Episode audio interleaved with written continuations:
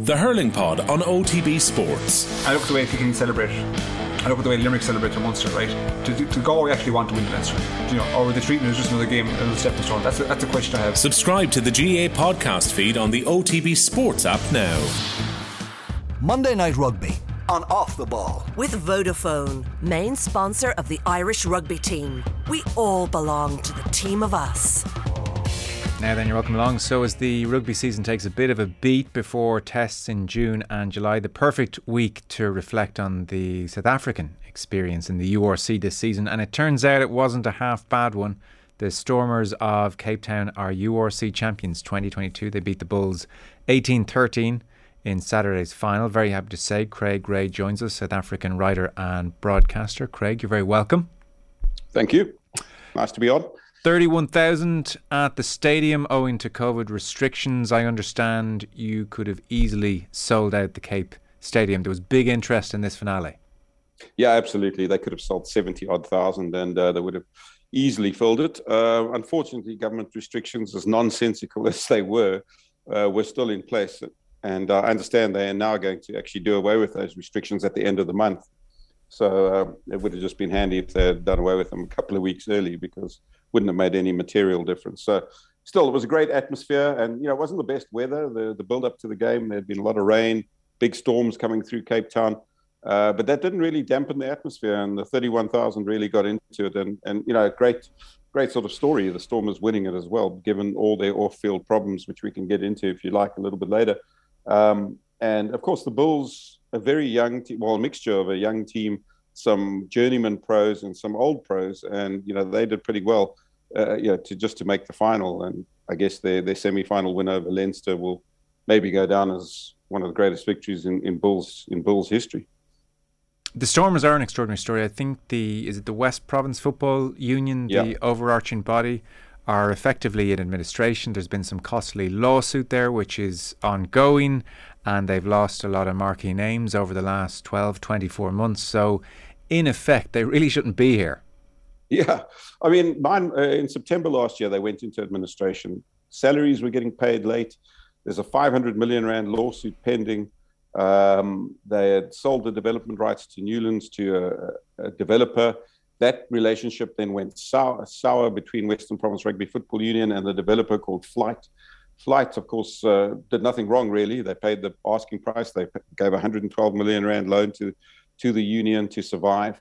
Um, but because of some very poor leadership at the Western Province Rugby Union, they they were then uh, in a fight with Flyt. Flyt said, "Well, you know, we we we did everything you asked us, and and now you're trying to renege on the deal, so we're going to take you to court." So uh, they demanded a 388 million rand damages lawsuit, plus 112 million rand for the loan that they had already uh, forwarded to Western Province, and and you know, uh, we could talk about this for hours, but the bottom line is mm. Western Province can't afford that. They could, you know, that would just simply bankrupt them.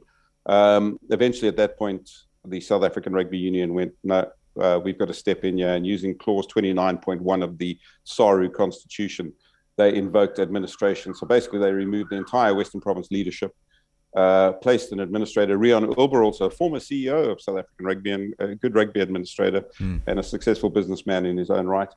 And, and basically, the real problem was to stabilize the union, stabilize finances, cut costs where they could, but also um, to resolve this issue, the, the, the, lawsuit plus the issue of the stadium, because it all relates to the sale of Newlands, which, of course, you know, the Stormers in Western Province have now moved to the Cape Town Stadium in Greenpoint, mm. which was a much newer facility. So, um, to to offset the, the loans they owe and to pay the bills they owe, they need to sell the development rights to Newlands or and sell the precinct, and that is now in a sealed bid process. Uh, a little bit more controlled, and hopefully they will be able to find a buyer. Okay. In fact, there are a couple of interested people, and if they get that buyer, they can pay off Flyt and they can start functioning as a as a going concern again. So that's the sort of broad brushstrokes of the of the issue. Okay, long story short, appreciate it, but a remarkable achievement under these uh, circumstances on the Stormers' part. As for the UR season, the URC season uh, generally, so big, big interest in this All South African final, I'm sure, and maybe the semi-finals and beating Leinster and Ulster. What about for the regular season? What have interest levels been like? Yeah, they've been good, but I think it took a little while. Um, you know, it sort of just arrived. Uh, you know, the URC after lockdown, and and you know there were Currie Cups at odd times of the year for South African supporters. You know, we used to the Currie Cup final being in October, and suddenly we were playing a Currie Cup through December, you know, and, and things like that. So it took a little bit of time, I think, for fans to sort of find their feet with the tournament and understand the tournament. You know, because of COVID, we haven't had a real sort of build up to the URC, and suddenly you're thrown into this tournament and and yeah, the Stormers are playing Ospreys, and you know, who are the Ospreys? You know, the average fan in South Africa needed to educate themselves, and you know, us in the media needed to help educate them. So it took a little while to bed down, but I think it's it's now you know supercharged. The last sort of month of the tournament with the South African sides winning, I think where it really turned around was that um, period where they they they won 20 out of 22 home games, the South African teams combined, when all the overseas teams came here. And I know it was an understrength Leinster and uh, and so on, but. Mm it really captured the imagination. Suddenly people went, wow, you know, our teams aren't too bad. They're doing quite well in this thing. And, you know, I know there's a lot of factors to that, but the reality is the South African fans saw their teams winning against good opposition. They know a lot of the names from Test rugby. And so that really created the momentum that carried over into the playoffs. And how are viewing figures then? Is this on terrestrial television?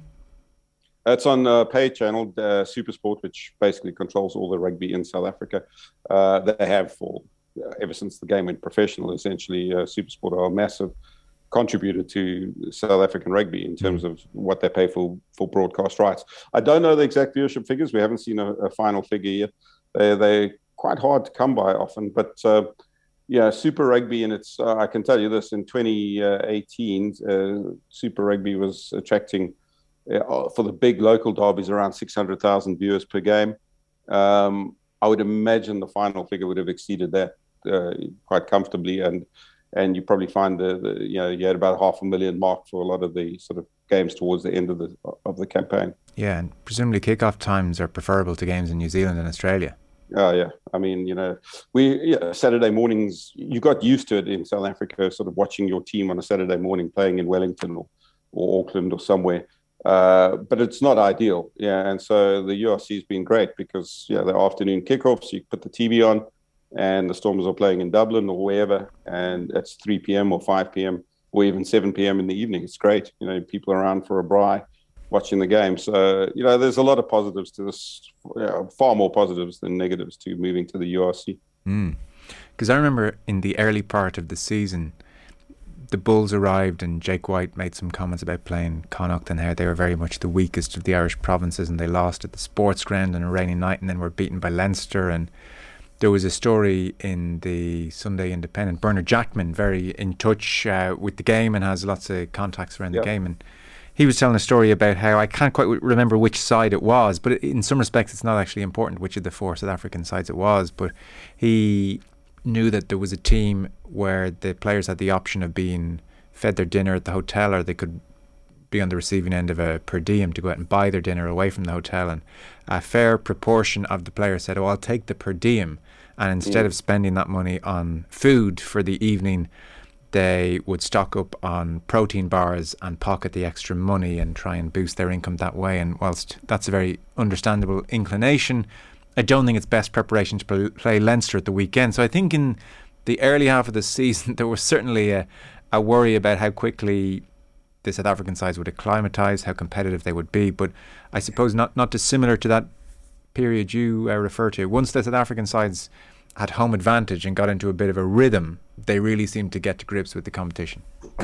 Yeah, I mean that story I haven't actually heard, to be honest, and um, it, it's a bit worrying if that was the case. Mm. Um, but I think there was also a lot of you know, hotel being cooped up in hotels through bio bubbles, so that might have been a factor in that as well, just the opportunity to to get out and go see things. But yeah, um, I think they've definitely grown into the tournament. I, you know, there probably was a little bit of a feeling that, well, this is not the Crusaders or the Blues or uh, the Chiefs, you know, it should be slightly easier. You know, that might have been the mindset. Hmm. And suddenly it wasn't. You know, they suddenly realized, whoa, hang on, you know, these guys can play. These guys are, are as good as anything we faced in New Zealand. And I think that, it, I think the South African sides, not all of them, and maybe not all the time, but I think some of them came in with a little bit of arrogance and got punched on the nose early on. And to their credit, I think most of them went back and went, okay, well, we know we, we know we're in for a tough time. Hmm. So we've got to plan accordingly and prepare accordingly. There's a degree of ignorance about this question because you mentioned things like uh, Currie Cup final now moved to December, and uh, I'm not totally a fait with the South African rugby fan and their uh, the rhythms of their year. Has the URC now supplanted what was there as the standard weekend rugby viewing for the South African rugby fan? Is that is, is that pretty much its place at the moment? Yeah, and uh, uh, absolutely. And I think one of the real um, questions South African rugby and the average fan is wrestling with is what to do with the Currie Cup. You know, the Currie Cup has been the bedrock of South African rugby for for nearly or more than hundred years. It, uh, and and now it's been relegated to a secondary competition. And even during Super Rugby times, the Currie Cup almost had its own slot.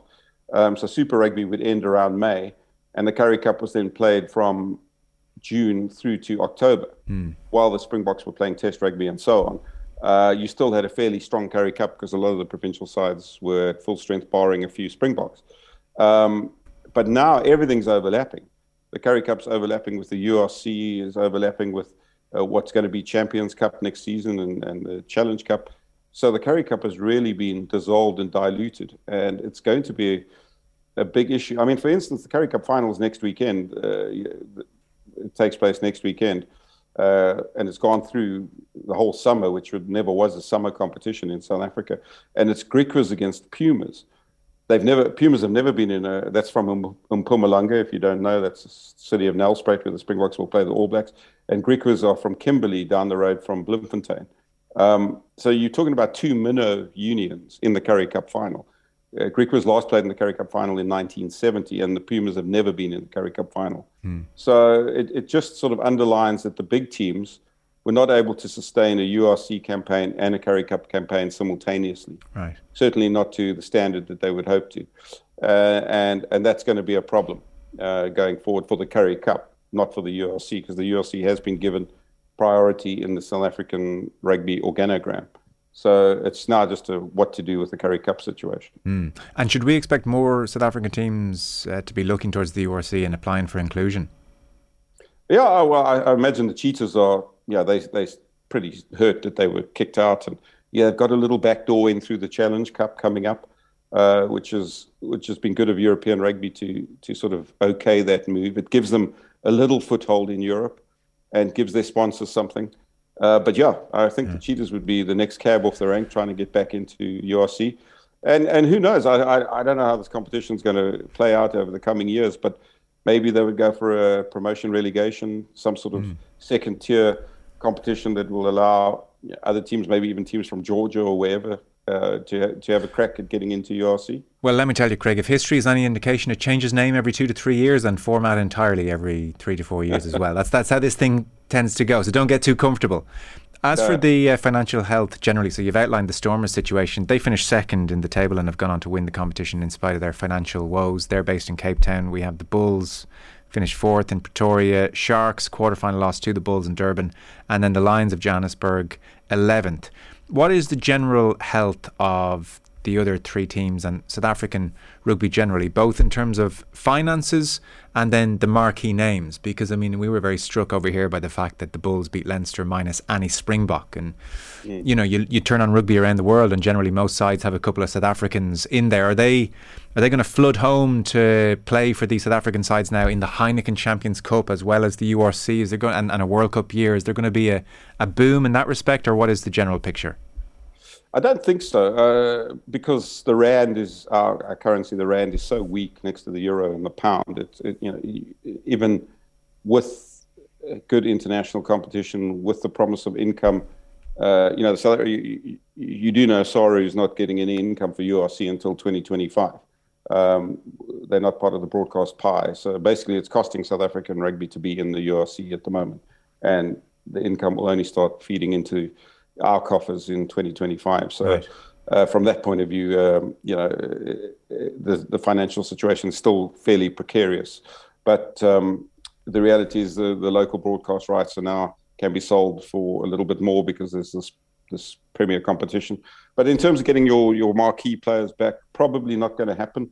Uh, the, this, there's a salary cap per union at 60 million rand, which is really not enough um, to keep big, deep squads uh, in, in South African rugby. So you're still going to, ha- and Jake White was actually lamenting it on, on Saturday night with the Springbok coaches selecting 16 or 17 overseas based players.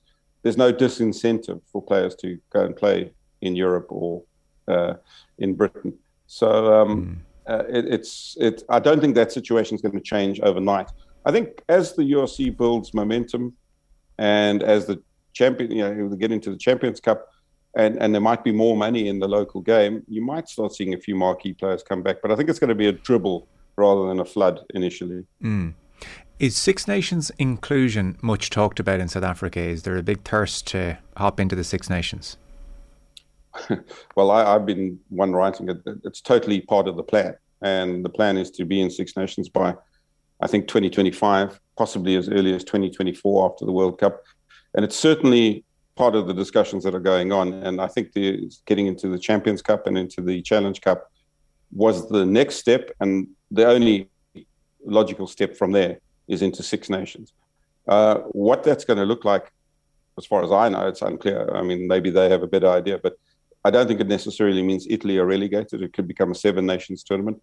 But I think you can almost count on the Springboks being in it by 2025. And would you say the South African rugby public is very keen for that to happen? I think so. I mean, yeah, they, they, we still got one foot in SANZAAR through the rugby championship. Yeah. Although we're out of Super Rugby. And although that SANZAAR deal also comes to an end, I don't think our um, relationship with New Zealand or Australia is going to completely fall by the wayside. So I suspect it might be the best of both worlds. The Springboks playing Six Nations through, uh, you know, February, March, uh, URC Champions Cup, excuse me, and then into Six Nations uh, into uh, Rugby Championship in in August or so. So I think South Africa could could have uh, yeah, a great sort of international calendar. Mm. Geez, you want your cake and eat it. This is amazing. You're the centerpiece of world rugby. Yeah, it does feel a bit like having your cake and eating it, and and I, I guess it's it's a product of our geography, mm. which is quite fortunate. Uh, you know, we sit on the European time zone, um, and and that certainly helped. And I think you know most people would agree the South African sides have added a lot of value to the URC. I, I don't imagine if two Welsh sides were in the final, it would have been the same atmosphere. With all due respect to them and I think it's also just given the Irish teams who have dominated this competition, mm. uh, you know, a, a, an opportunity to look over their shoulder and say, well, there's some other players in town. And I think if that, you know, if they carry that kind of surprise element into the Champions Cup, it, it can't be bad for rugby to have the Springboks in the Six Nations. I, I know it, it always feels wrong. Yeah, the Six Nations is so historic and so full of tradition, but you know, Italy weren't part of it until 20 odd years ago, things change and the world changes. And um, I don't see it as a bad thing for rugby, and certainly not a bad thing for Northern Hemisphere rugby to have a team as good as the Springboks in their annual competition. Yeah, it's going to be interesting. I suppose, uh, from our perspective, in, in in many ways, the Six Nations is about uh, give or take, and the Italian inclusion has uh, extended a touch, but it's very much uh, about local rivalries and people hopping on flights on Thursdays and Fridays and, and nipping over here and over there and and uh, those traditions. And so I'm I'm not sure where the travel element with South Africa will fit into that. Um, I mean, there are questions over sustainability. I think increasingly as well as the uh, world continues to hurtle towards uh, climate crisis mm. and all of these other uh, questions. But I suppose ultimately money will talk and there will be money to be made in an extra round of matches and, and you know South African eyeballs on this tournament and ultimately I don't think CVC are involved just for the fun of it. Yeah, I mean I think that's a crucial point you make. The CVC, you know, the, the South African rugby is a long way down the road in uh, coming to an equity agreement with CVC as well. So it all fits into the CVC portfolio, doesn't it? You know, you've got uh, these all these tournaments and it, it would look a bit strange on their books to have a marquee team such as the Springboks, who they now would be equity partners with, with on the outside looking into Six Nations. So you're right, money's going to talk ultimately. Yeah, and there'll probably be different ways of doing it. Mm. Uh, the Springboks will have two weekends at home, so you'll have Ireland and Wales, for instance, playing matches in consecutive weekends in South Africa, mm. and then the Springboks will go over for you know, England and Italy or something like that. Um, So yeah, it, it, won't be up and down every weekend. I don't think, um, and especially if uh, there's an extra team, then you've got a nice round number of three matches per weekend. Uh, yeah. With, so it, I think logistically it might work out a little bit better. Better. Yeah, I know. I think the players I wouldn't worry about, and they'll have first class travel and be well looked after. It's almost mm. the fans on that aspect of the tournament which enriches it. And but so South Africa's cheap. Eh? It's cheap for a European. Compare, I mean, I would imagine a weekend flying from Dublin to Cape Town would probably cost you less than going to London in terms of your actual spend on the ground because your euro will go a long way here. Um, Perhaps, so it yeah. is a long, it Perhaps. is a longer flight. Sure, you've got mm. to give yourself a bit more time for that, but and the flight might be more expensive, or it would be more expensive. But once you, yeah, your hotel, relatively speaking, and your entertainment dollar is going to go a much longer way than it would in London or Paris or somewhere like that. Yeah, well, we'll see. It's all down the road, and the European experiment next year is going to be very, very interesting. Like in some respects, there are too many teams in the Heineken Champions Cup who don't want to be in it necessarily, don't believe they can win it, and often don't play their best sides because they prefer the top mm. 14 or maybe to a lesser extent the Premiership. So having South African teams fully invested in that will, will maybe bolster that competition. Uh, just one last point. You know, you mentioned all those 16, 17 uh, Springboks playing further afield and away from uh, the South African club sides. Are they ever put under a kind of I don't know what the right word here is, but like a moral pressure to play at home and to come back home, or is it generally accepted? Yeah, off you go, do your thing, and we'll see you in a Springbok jersey whenever suits you, no problem. Yeah, I don't think they're under pressure. I don't think they feel that because they know that they're allowed to do that. Mm. And in many ways, it's actually been to South African rugby's benefit for a few years. You know, getting some very expensive players off the books. Mm. Vermeulen at Ulster you know, is is off the books for argument's sake. So that saves South African rugby a, a big lot of its its budget. Um, you know, so uh, Cheslin Kolbe you know, can't be afforded in South Africa uh, mm. at, at his current market rate.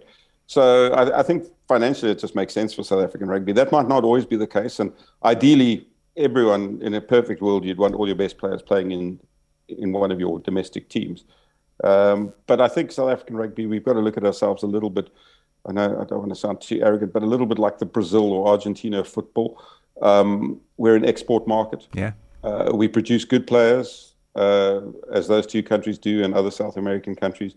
But our league is strong and competitive, and if you played against us, you would you, you find it quite difficult, as as any soccer team would playing against, you know, Gremio or you know Boca Juniors or something. But the reality is, your best players are being lured to the richest markets in the world, and uh, that's pretty much holds true for South African rugby as well. Yeah, I listen to uh, pitch up and the RDS beat Leinster without a Springbok uh, suggests a real strength and depth for sure. Uh, Craig, thanks so much for coming on and giving us that perspective on year one of the URC. We'll talk to you soon. Much appreciated. Yeah, it was a great pleasure. Thanks, guys. Cheers. Yeah, let's uh, do it again. absolutely, absolutely. Craig Ray there with us from South Africa. And our rugby coverage on Off the Ball is with thanks to Vodafone, main sponsor of the Irish rugby team. We all belong to the team of us. Monday Night Rugby on Off the Ball. With Vodafone, main sponsor of the Irish rugby team. We all belong to the team of us.